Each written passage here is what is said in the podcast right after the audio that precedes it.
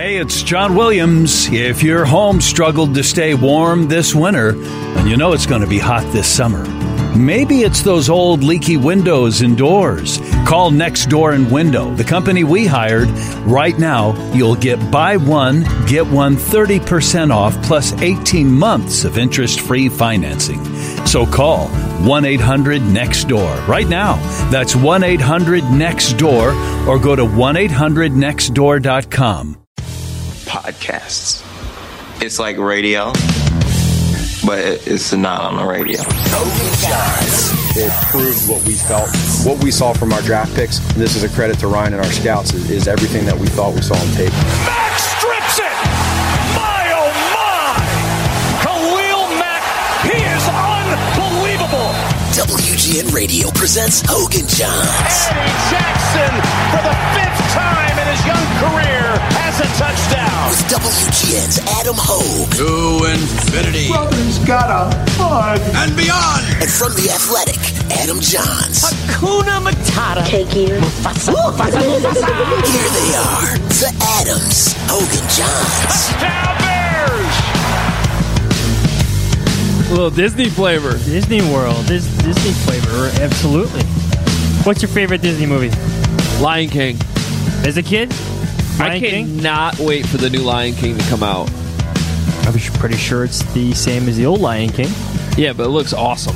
but with but with uh, a lot of CGI. It's gonna I'm a Peter Pan guy. Peter Pan. So we got Joe. We got Luigi and Peter Pan. Odd, odd choices, man. Odd. Odd. Why is Peter Pan an odd choice? It's odd as like the of all the Disney movies. Yes. you go Peter Pan. When I was a kid, yes. all right. Lost Boys were cool. Have you seen Hook? Yes, that movie actually kind of creeped me out when I was a kid. Hook's a little scary. You do realize Mustafa dies in Lion King, right? Mufasa. Mufasa. let's, let's get the most iconic Disney dad of all time. It's not the most iconic Disney dad of all time. Let's get his name right.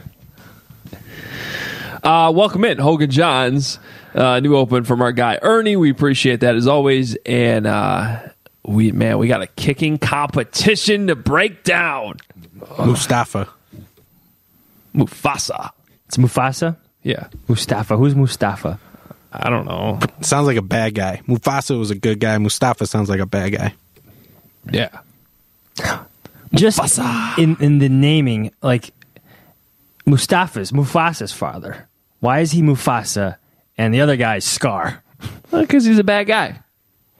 His father set him up for that. I don't know. I'll call you Scar. He has a Think about that. It's bad dad. It's bad grandpa. yeah. Who maybe Muf, Mustafa or whatever you called him. Mustafa is Mufasa's dad. Okay. I didn't think it'd get much dumber than the kicking competition breakdown, but we just managed to do it. Start the podcast. we'll get to all of it. Uh, welcome in. Follow us on Twitter at Adam Hoge, H O G E, at Adam Jahns, J A H N S. You can read us at WGNradio.com slash Bears and The Athletic. Subscribe to The Athletic. I don't, I don't think Welcome Adam is active anymore.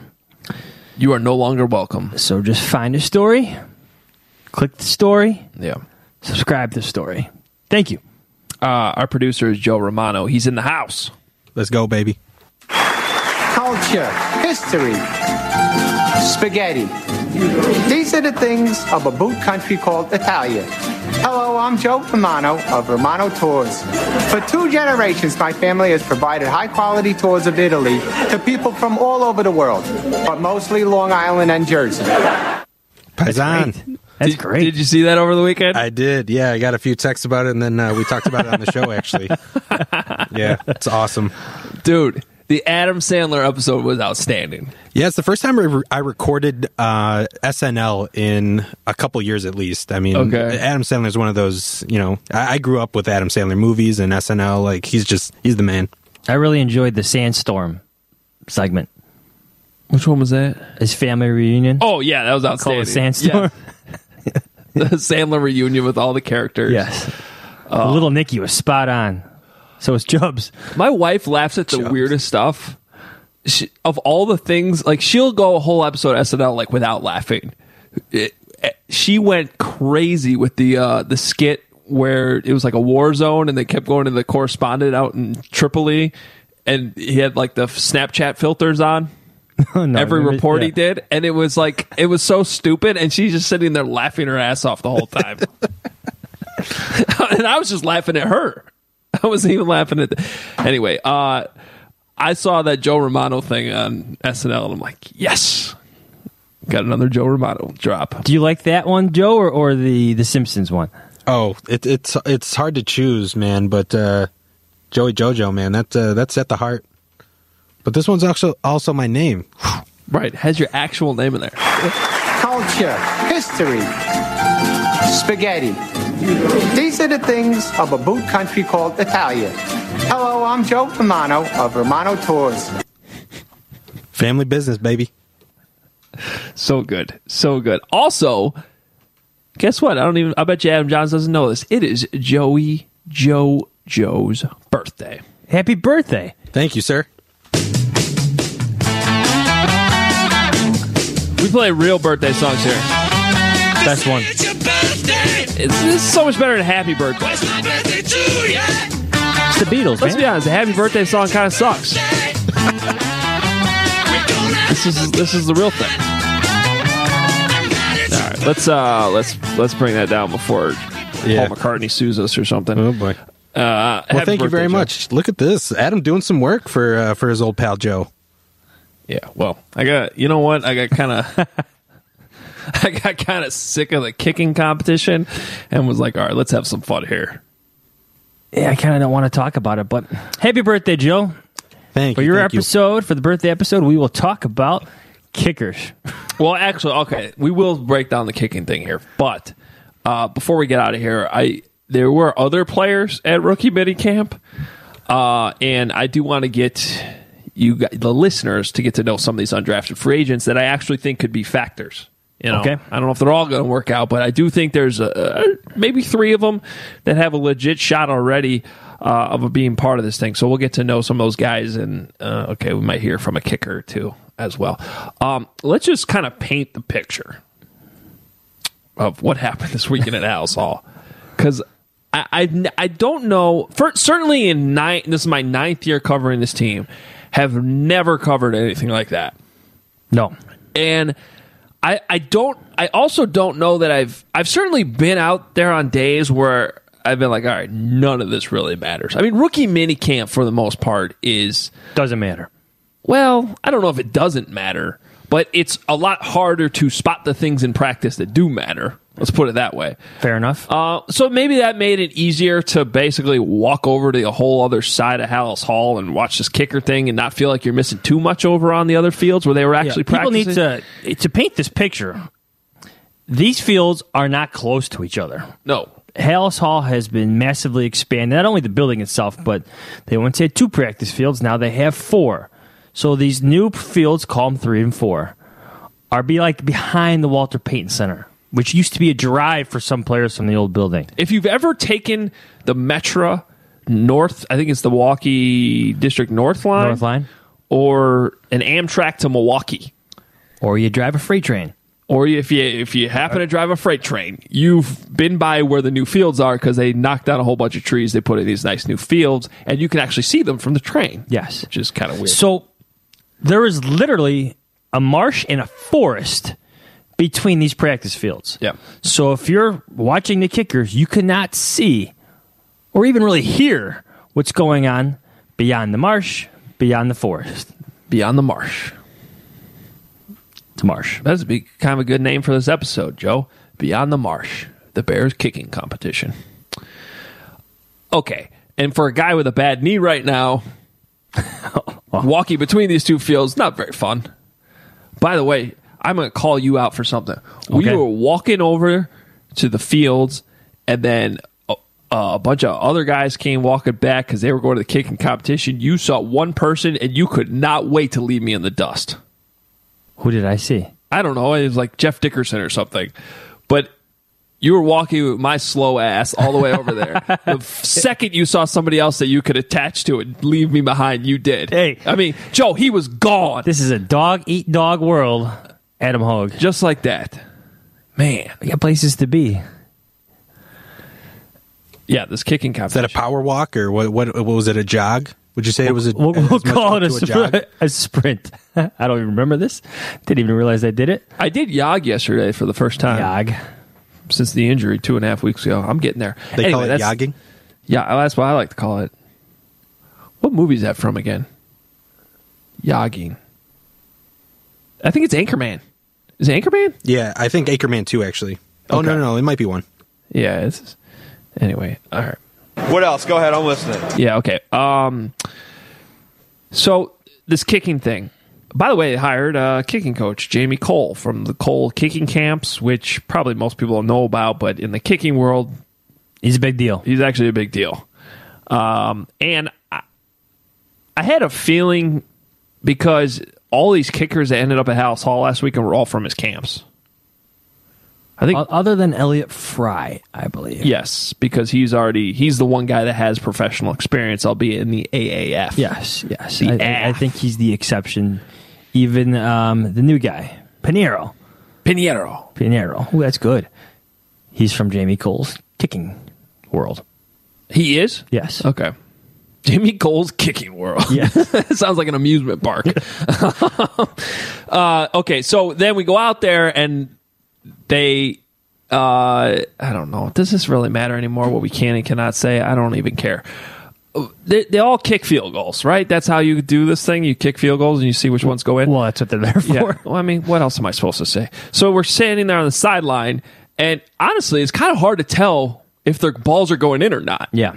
So a few of us walked down to the goalpost, and I started giving good, good or bad signals to all the other report. We we had to attack this thing in, as a group. As a team. It's how we had to do this. So you had a uh, half the reporters standing on the sideline tracking the distance, and the rest of us down at the goalpost where I was signaling either the kick was good or it was no good. I mean, they had to have been laughing at us. But I don't care because we had to track what was going on. well, they were tracking too. They were literally standing behind the kickers with an iPad, recording every motion they had. So here's what I found interesting because what we did learn is it they had like this technology that's sort of like uh, Statcast um, in Major League Baseball, where you know they're tracking ball flight and Velocity. velocity. Yeah, like I don't know if you call it exit velocity off of a kick, but that's same same sort of thing. So all of that, those numbers went into the final decisions that were made. Um, I thought Elliott Fry stood out. he did. So he's the one that came over from the Orlando Apollos um, in the AAF, where I believe he was perfect for them I believe you are correct. Before they all they all folded. I think it was three beyond 50 as well. Now Casey Bednarski was interesting because he was the guy I was having fun with last week, and you know, okay, a lot of it was a bit, but because Bednarski, I mean, he's a perfect bear, Yeah. long hair, Kwiatkowski. Yeah. back flips, the whole thing. Um, so Saturday, you and I were talking at Halas Hall, and honestly, Bednarski and Fry were probably the two best kickers on Friday. Mm-hmm. Um, and they both had strong weekends overall. And Bednarski also, I think, fair to say, had the biggest leg.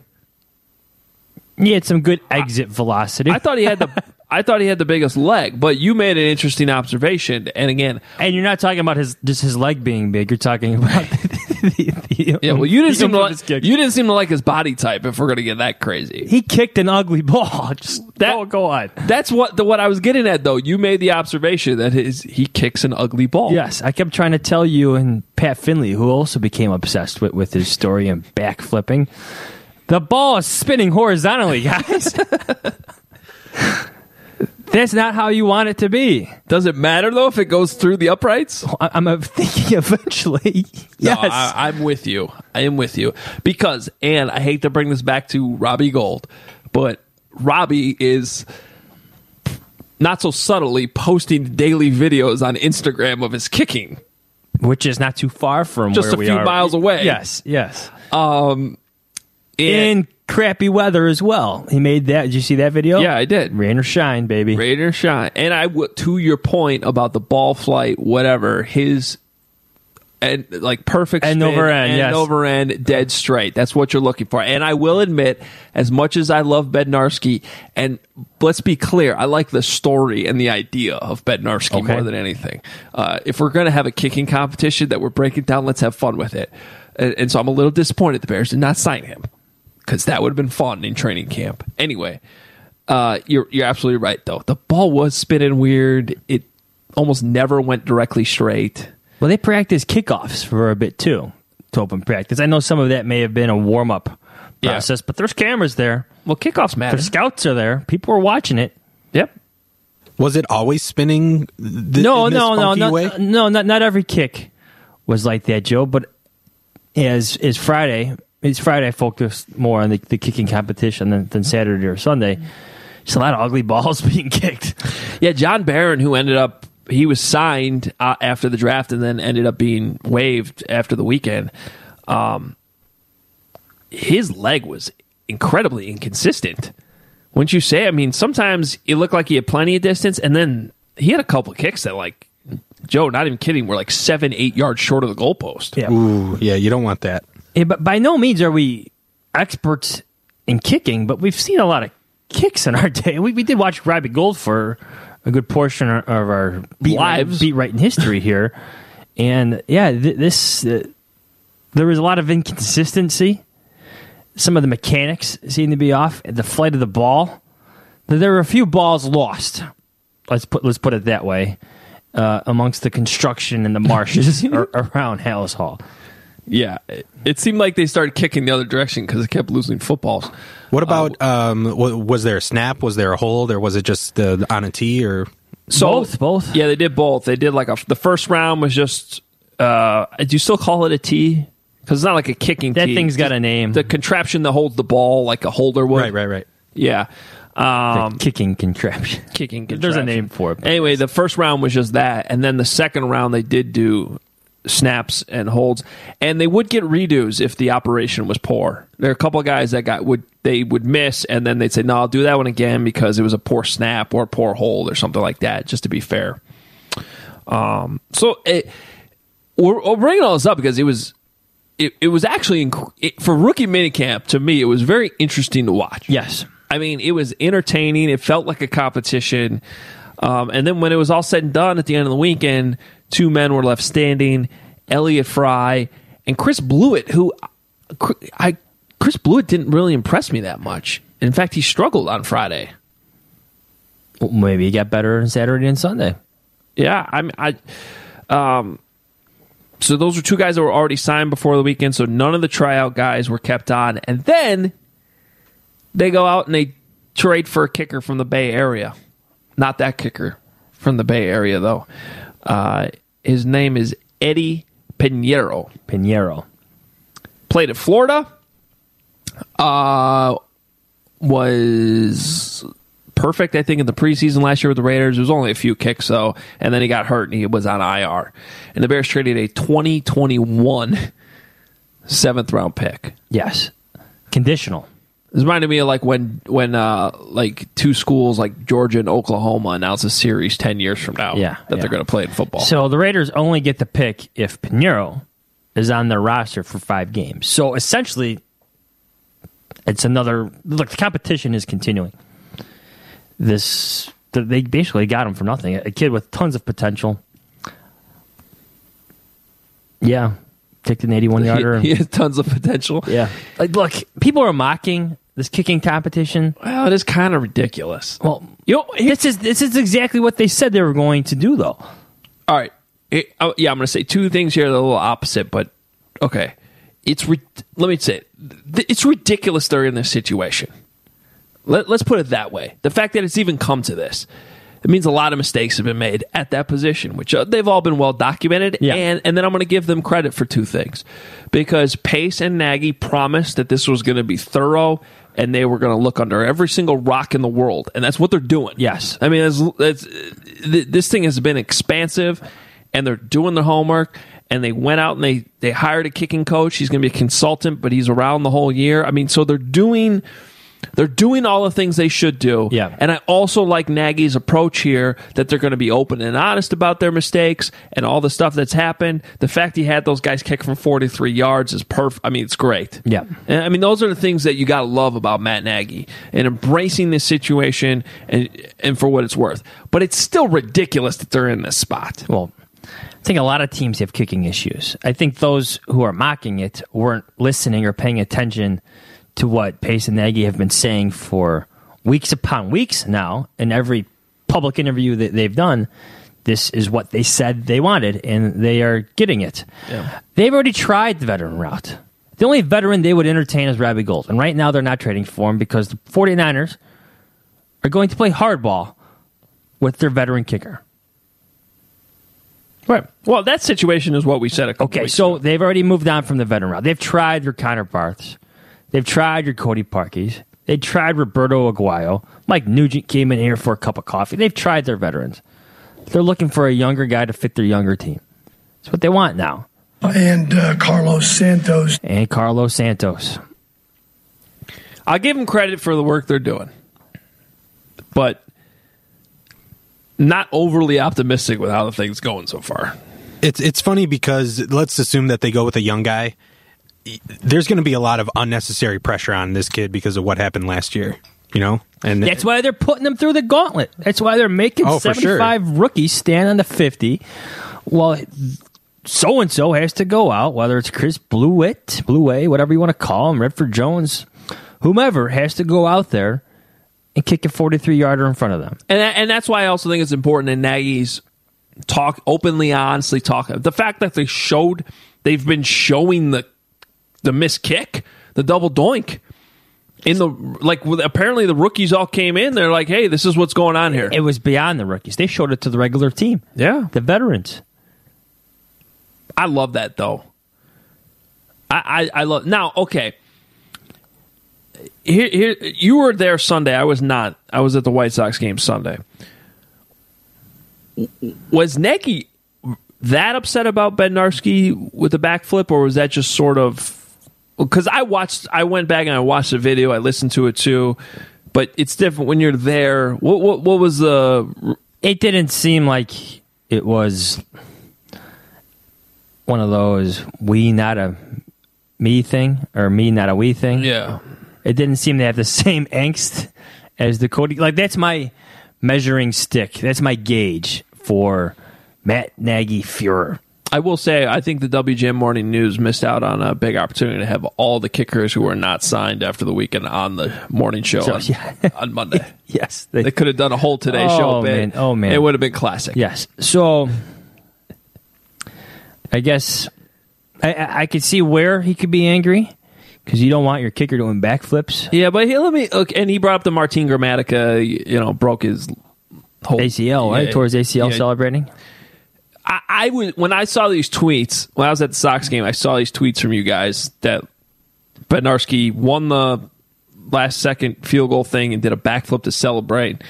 I was surprised that Nagy was against it when you guys all tweeted that because he this is a guy that's embracing club dub and the fun everything. Yes, yes. and, and so that I was surprised, but I also didn't know how serious it was. But then the guy didn't get signed. Oh, I- I don't think- think it has anything to do with that. No, no, no, no. I, I think you're trying to t- connect two dots when there was a, f- a lot of dots in between that. If that makes sense, they looked at a lot of things, like like we just talked about. He had some horizontal kicks. Yes, he made his his three field goals in that competition. Yes, he seemed to fire up the defensive players there, but it was more than that. You know, there's a personal evaluation here too.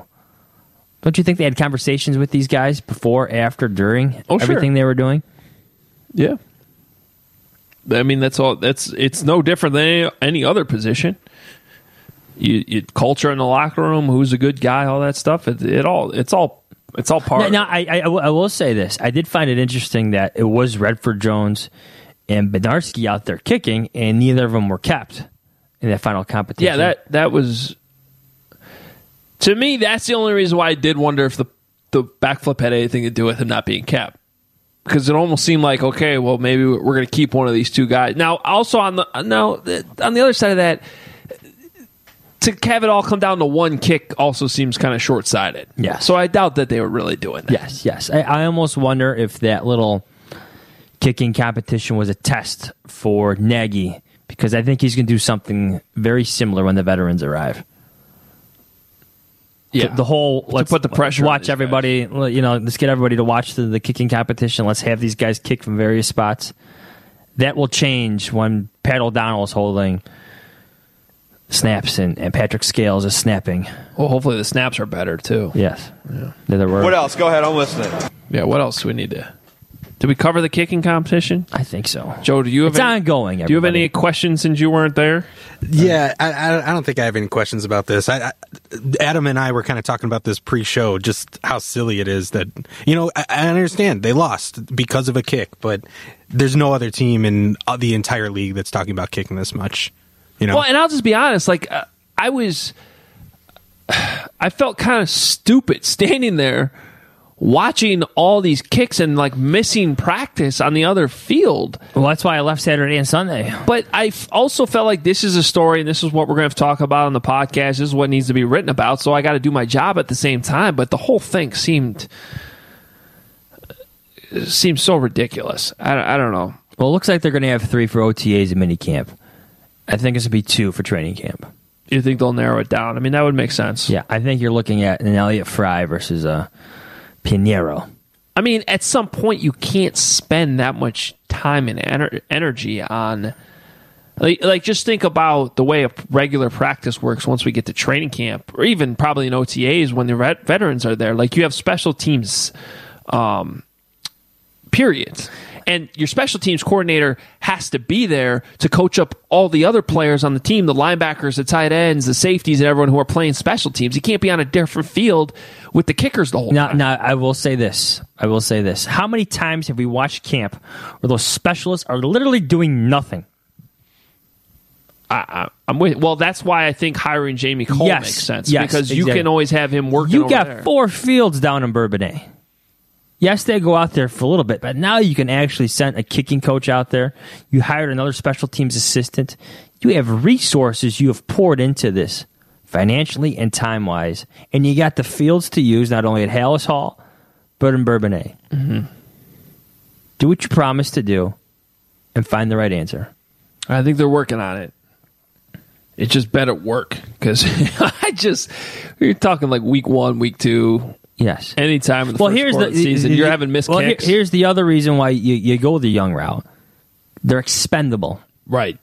You're not locked into somebody's million dollar, multi million dollar contract that makes that discourages workouts, that discourages a true competition. Cody Parkey's contract did that. Still paying for it. Yep. Yeah. So take that and think about that for a little bit. All right. Uh, there were other players there. No. And I watched them. I did. I had enough of the kicking competition. So, at what point did you know Tommy Doles, my guy Tommy Doles, was going to get signed? Probably when Alex Bars was not practicing. Well, he's still coming off the ACL, right? Yes, Alex Bars. yes, so yes, yes. And I'm allowed to talk about this because he was asked. Matt Nagy was asked about Bars on the first day by Chris Emma. Well, we're also allowed to observe, give report. participation. You're allowed. You're always allowed to report who's practicing, who's Okay. not. I forget. Everything's so convoluted. Oh yeah, I mean, I, I every day it's different. The moving goalposts. It's not just for the kickers; it's for the reporters too. Um, yeah. So Tommy Doles gets signed. He played at Northwestern. Uh, great kid. Dad's a, a sports director and TV reporter in I think Grand Rapids, Michigan. Really? Yeah. Um, so Tommy's a great quote. Fortunately, we didn't get to talk to him over the weekend because he was a tryout player, uh, but maybe at OTAs. Uh, I do want to get you guys to get to know some of these others. So last week, you know, we broke down the draft, talked about the draft picks, we talked a little bit about some of the undrafted free agents, but now we got a chance to actually talk to these guys. Yeah. Um, oh, I did have Elliott Fry. You know what? Forget it. Oh, playing it? I'm done with the kickers. Okay. I was going to play Elliott Fry for you guys, but we moved on. We'll move on. We've, we've had enough kicker conversation. Uh, there are three guys that I do want to talk about. Um, let's start. Should we start with Dax Raymond or Emmanuel Hall? To Dax Raymond. Okay, so Dax Raymond, the Bears, uh, two two of these. I'm not, I don't want to say Emmanuel Hall's not interesting. He is, uh, but two of these guys are fascinating in that Dax Raymond is an older prospect because he served a Mormon mission in Russia, uh, where you just like give up football. For, I mean, there's no Two years. he, you're gonna hear. I'm gonna play some of this for you. It's really interesting hear hearing him talk about this. And then another guy is a French Canadian. So I found these two guys interesting. We're gonna hear from both of them. But here's uh here's Dax Raymond.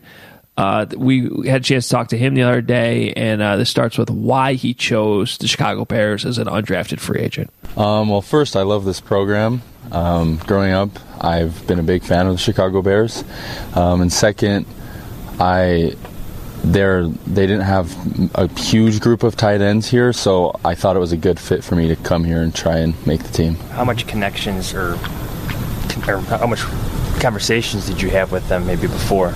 Um, I, I interviewed with them at the combine, so I did know they had some interest in me before the draft process. As you're learning Matt's playbook here, how do you think you fit in, and does it fit your skill set? Absolutely. I've seen uh, there's some plays that we actually ran that were very similar to what I ran at Utah State.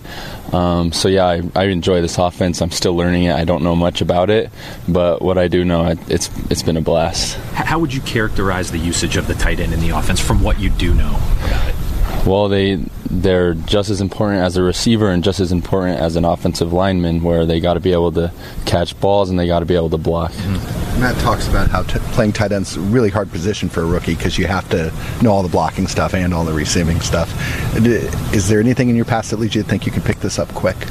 Um, yeah, I, I served a mission in Russia, so I learned the Russian language, and I believe that gave me confidence that if I can learn the Russian language, I can pick up a playbook. How long did that take? To learn the language? Ooh, uh, I lived there, so that helped me a lot, but I'd probably say six months. Okay. Assuming this playbook is in the English alphabet? Yes, Okay, yes, that- it helps. It helps that it's in English for sure.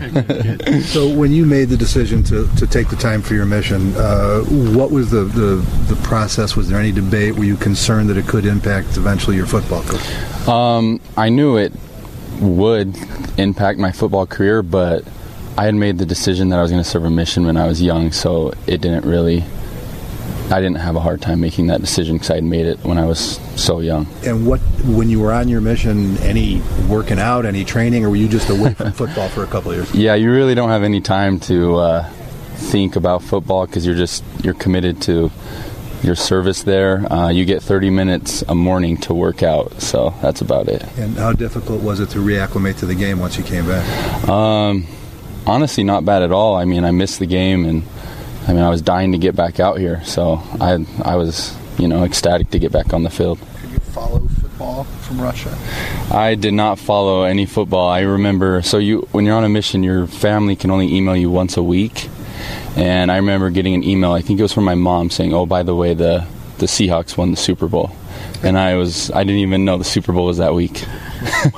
So you're pretty much cut off from the from Yeah. the world when you're doing that. Yeah, yeah. You commit everything you put everything that you know home aside and go and commit your service to the Lord. So how much did did age come up throughout the draft process then? Um, yeah, I people ask me about that just because yeah, I am two years older, which makes sense. You know, you want younger guys, but I think it can also be a positive with maturity. Um, you know, I was serving a two-year mission. I feel like I'm more mature than the average person graduating from college. So what, you can call home on Mother's Day and what else, right? Yeah, you could just Skype on Mother's Day and Christmas for an hour. That's it. Wow. We're in Russia.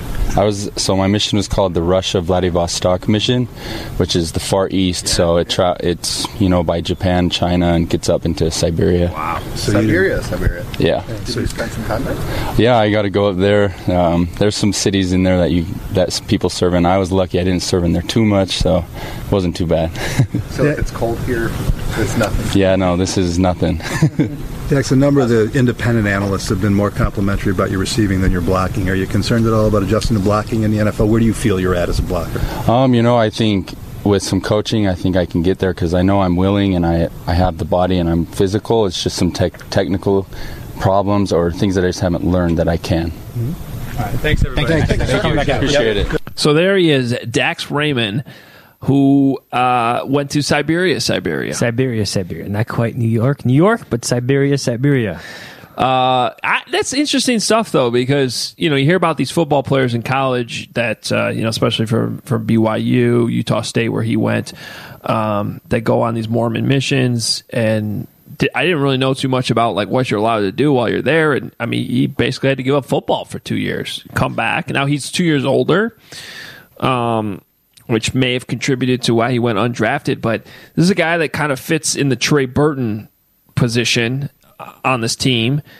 And I know it's rookie minicamp. The guy made some great catches over the weekend. Oh, on, on Sunday, he was probably one of the best players on the field. Even Matt Nagy, not only was he asked about it, but Matt Nagy went as far to say he was impressed with him the, the entire weekend.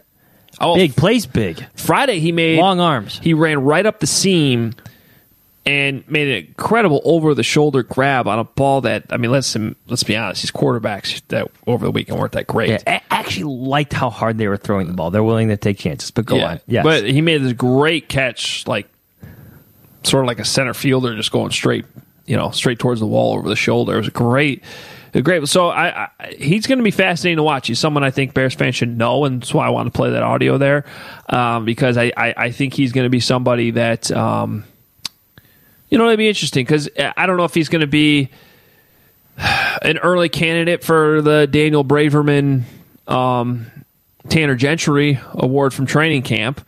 Uh, I, I I have a suspicion though he's going to be more than that though that he's got a chance to stick around and actually make this team. Well, look, just look at the depth chart. It's Trey Burton, Adam Shaheen, and Ben Braunecker. Usually you keep four. The Bears kept four last year with Daniel Brown. Now, were they always active? No, but obviously the, there's there's a need there. Obviously, you're still waiting for Adam Shaheen to, to come into something. But look, Trey Burton was an undrafted guy himself not too long ago, who has emerged as the Bears' number one tight end in kind of a diverse role. So obviously, Dax Raymond, with some of his attributes, could maybe be the, the primary backup. Because Braunecker's not. You know, Braunecker usually backs up Shaheen. So you have that need for, for the U tight end. Well, I think we saw when Burton was out. You know, they need somebody else to step in. So that's why I, I, I think the you're right with the depth chart and the need there. I think I think Dax Raymond's somebody that you should you know you should get to know. Yeah, and don't worry about his age. Leonard Floyd was an old draft pick, an old first top 10 draft pick. He was what, 23, 24? Yeah. When he was drafted, you know, even Tr- So, Kyle Long was was 23. Yes, yes. older. Yes, because he Yeah. played baseball for a year. So you have these things happen. Who's the tight end the the Eagles drafted? This year? Last year, yes. Oh, last year. Last year. He was an older guy, too. Um, and he was a first or second round pick. So, look, it, it happens.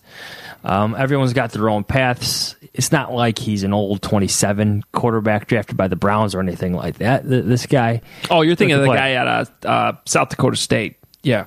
Yes. He was good. What the guy? Now I'm blanking on his name. I know exactly what you're talking about. I loved him coming out. He's a and first round pick, was he and- not? And he had a great he had a great year. Yeah, played baseball. Yeah. Can't think of his name. But yeah, there we go. Don't worry about his age.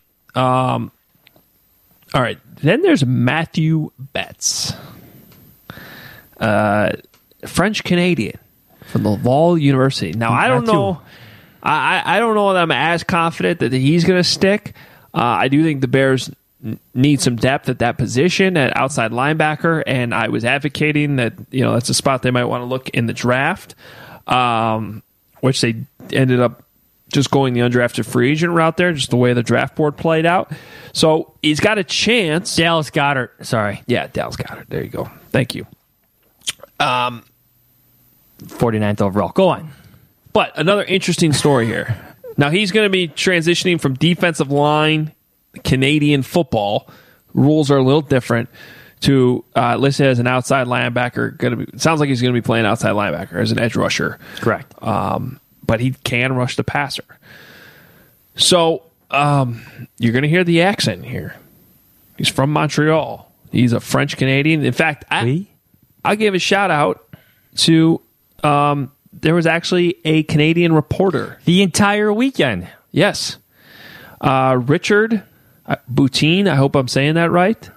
Poutine, like poutine. Uh, yeah, I don't know. Boutine. Boutine. B O U T I. Hey, you can so- follow him on Twitter. So poutine, at, like poutine. Sorry, go ahead. at R Boutine. B O U T I N J D Q. Oh, it's definitely like poutine. He works for a um, a daily newspaper in Quebec City. I talked to him a little bit because he was sitting next to me in the in the media room. Now half his Nice tweet. No, I talked to him too. half of his tweets are in French.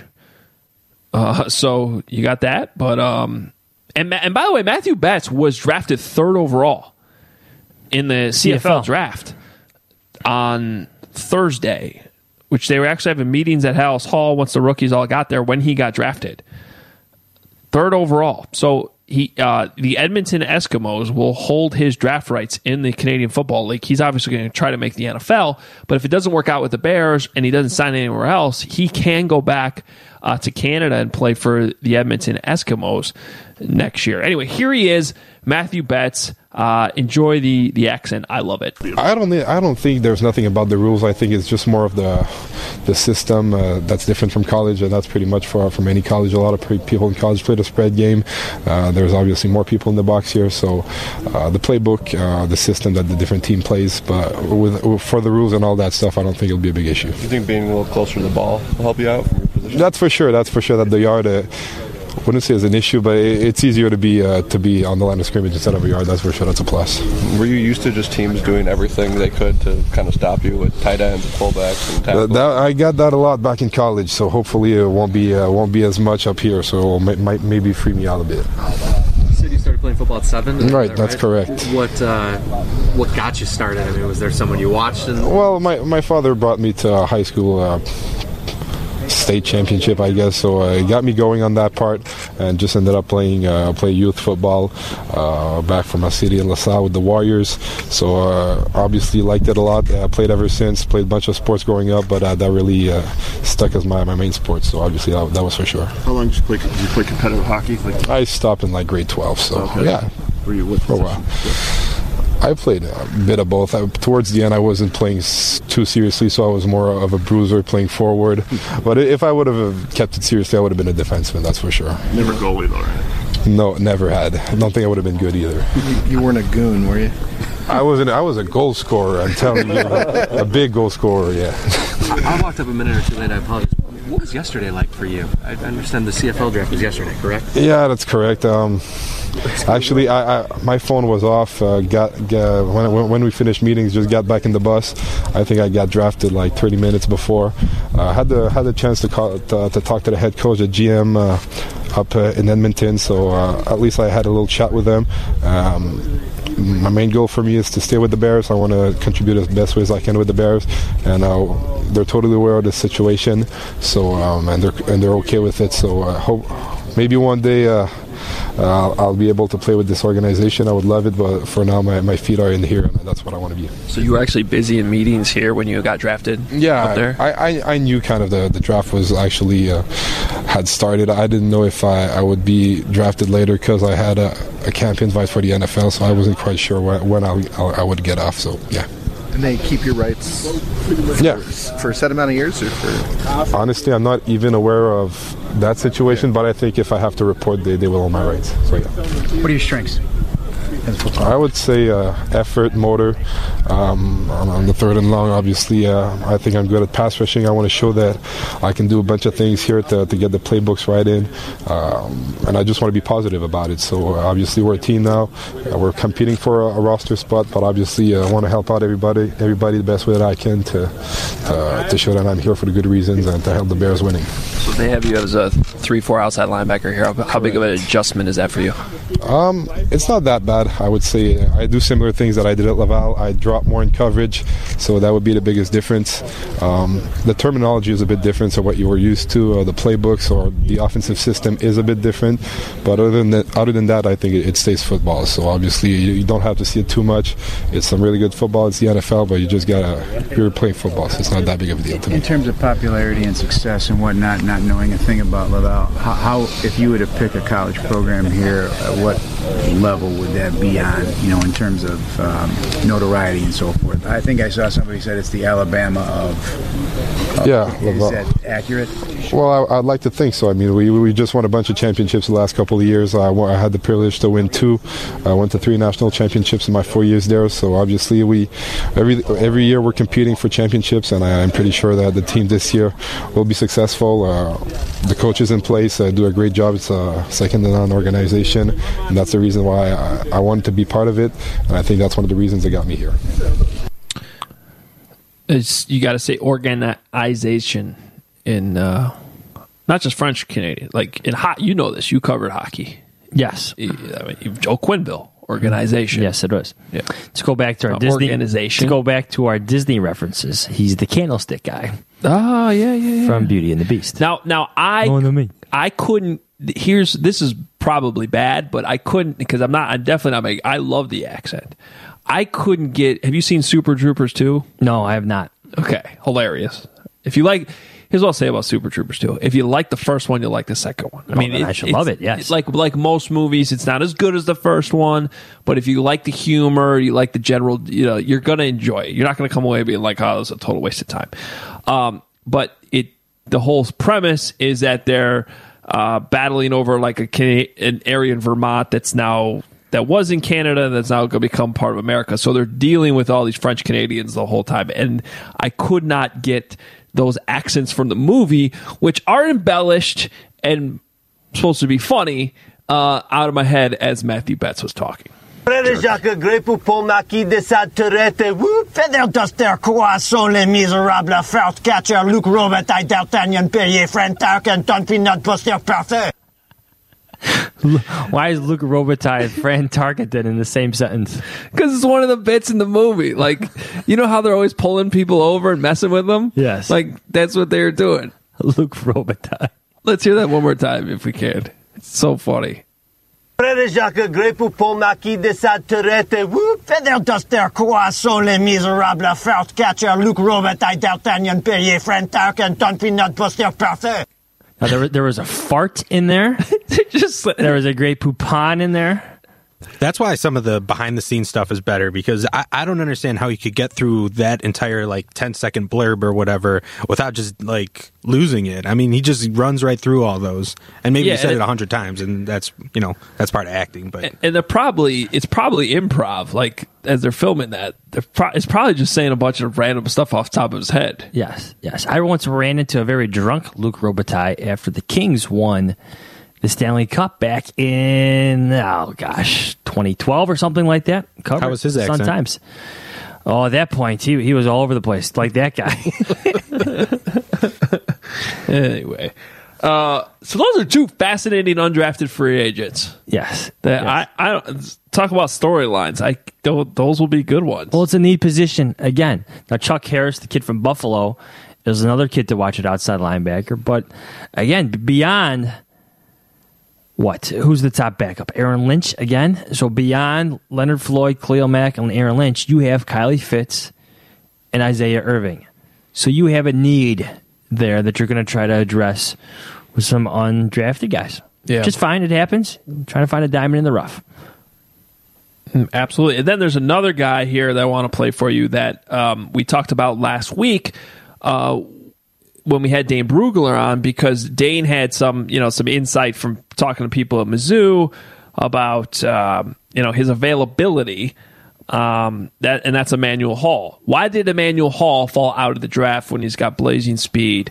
Um, he dealt with an injury last year, missed some time, and yeah, I guess apparently that was one of the knocks on him. Here's what I'll say about Emmanuel Hall. Uh, both in watching some of his interviews last weekend after he went undrafted, and then getting a chance to talk to him over the weekend. I like his attitude. Like I like how he's attacking this whole thing, and he's obviously got a chip on his shoulder. And if he attacks practice that way, then he's going to have a chance. Albeit this is a much different situation at wide receiver because the wide receiver room stacked, loaded. So, and that's one of the things I wanted to ask him about too is why he picked the Bears when you know you look at the depth chart and it's a tough situation. So here he is, Emmanuel Hall uh, and H- Halas Hall over the weekend at rookie minicamp. How, how do you go about proving to not only the people here but to the rest of the league that in May you can be healthy in October and November? uh, do it. That's the only way. At the end of the day, you know, I, I got to be healthy at this level. You know, you're not worth anything if you're not on the field. At the end of the day, you got to help the team. So I, I know I can stay healthy. You know, last year was a fluke. I've never missed games for an injury before, um, and that you know might have cost me, um, you know, my, my draft stock. But at the end of the day, you know, that's not really my worry. It's like I'm, I'm out here. It's it's a fresh start, and uh, I'm healthy and I'm ready to go. Any um, type of introspection that goes on after not getting drafted in terms of things you want to look at your own self, way the, way you go about your business, the way you carry yourself, the way anything, you know, that as you kind of take inventory of how to move forward. Um, really not. It just like you know taught me. You know, you just always got to remain positive because no matter how hard you work, no matter how hard you try to show that you're something, some people just aren't, aren't going to necessarily take that in. So at the end of the day, I'm always positive. and like I said, I have the confidence. I know what I can do, and at the end of the day, whether I'm undrafted free agent or whether I'm drafted second round, I'm still bringing the same mentality. Um, and so when the lights are on, you know, on Sunday, you know, I'm trying to show out, and you best believe I'm trying to show out. So I- I'm, I'm excited for the whole thing. Apologies if you uh, answered this earlier, but why the Bears? Uh, Coach Mike Furrey. Coach Mike Furrey. I mean, the, the, the whole coaching staff, really, the culture here is it's a winning culture. I mean, I'm I'm just excited to work with this team. You know, they had a really good season last year, so I'm excited to join the uh, process and, and move on with them. How'd you get to know Coach Furrey just through the draft process? Yeah, through through the draft process. Uh, it was actually my last study visit, and uh, or actually my second to last, and you know we just connected real well.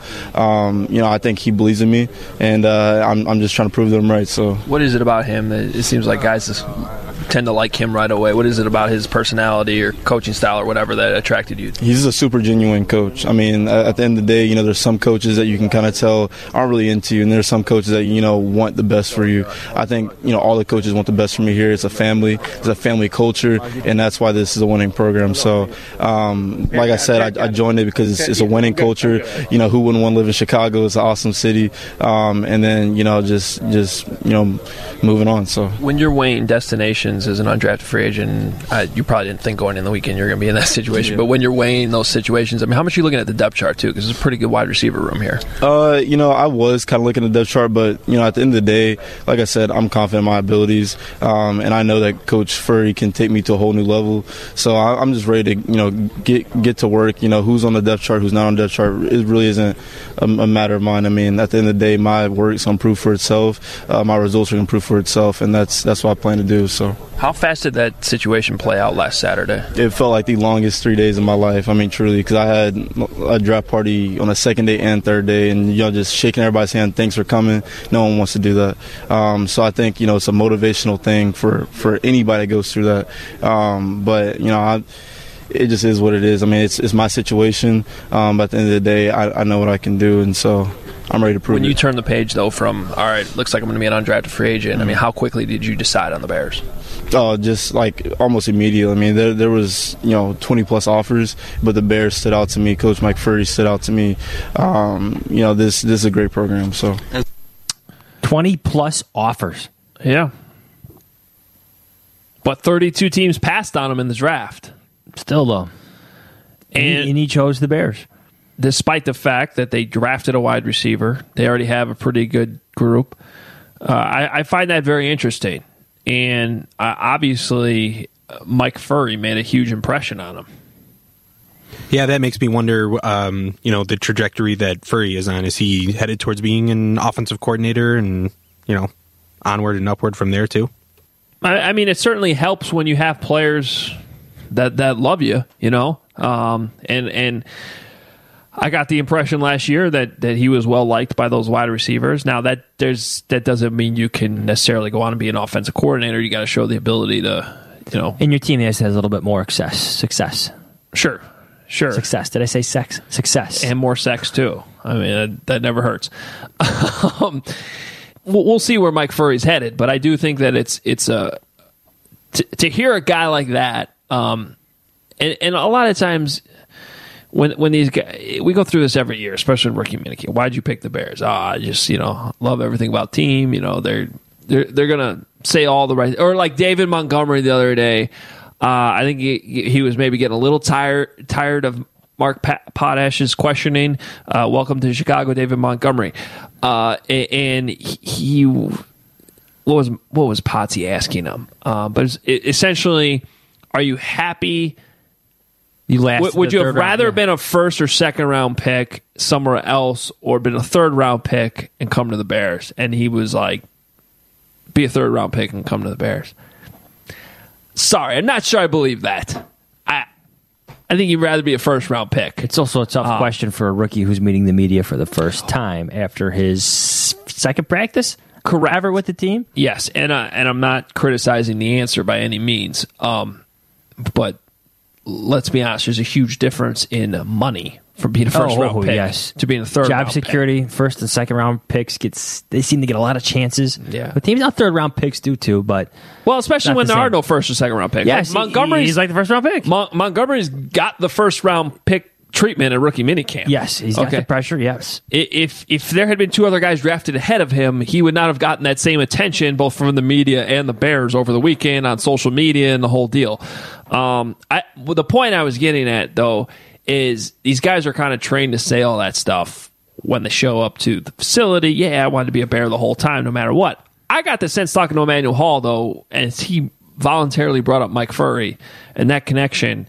Uh, that that was genuine, and and and I think it's also backed up by the fact that he could have gone other places where maybe it'd be easier to make the fifty three man roster than it will be here. Yes. Look, undrafted free agency, in terms of things that get mocked by outsiders, it, it is because they're undrafted guys. They get passed up for various reasons. But a lot of teams build their rosters this way. The Patriots, the, so many of them do it. The Ravens. It's a great way to keep your team young, to keep your salary cap situation healthy, and you find players. If your scouting is on and your recruitment of these players is on, that's what those top 30 picks, top 30 visits are for. Chuck Harris, the guy from Buffalo, had one too. Those connections are made. They want to join your team. That's a great name, by the way, Chuck Harris. Chuck Harris. Yeah. Yes. So, look, the position for him. He's up against it. Maybe Javon Wims is on the hot seat if he if he becomes something, but we'll see. All right. Well, that's uh that's a recap of rookie minicamp. Rookie minicamp. I think we did okay. What else? Go ahead. I'm listening. That's about it, buddy. That's it, Matt.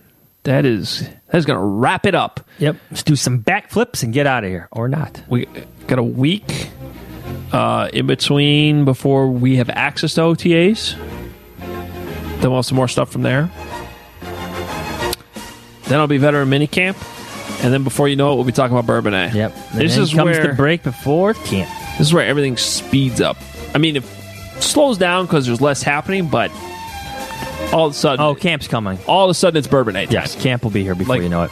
and it happens really, really fast. So, uh, anyway, hope you enjoyed the kicker talk. We're doing our best, guys. People love it, though. Follow us on Twitter at Adam Hoge, H O G E, at Adam Jahns, J A H N S.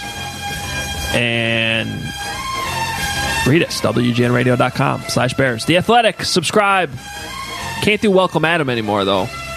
It's uh, Hang with Adam. I don't know. Hang with Adam. Yes. Come read Adam. Come read Adam. There you go. All right.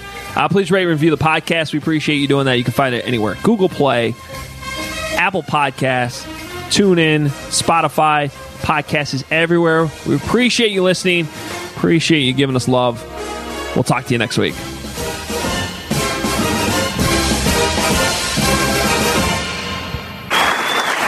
History, spaghetti. These are the things of a boot country called Italia. Hello, I'm Joe Romano of Romano Tours. For two generations, my family has provided high quality tours of Italy to people from all over the world, but mostly Long Island and Jersey.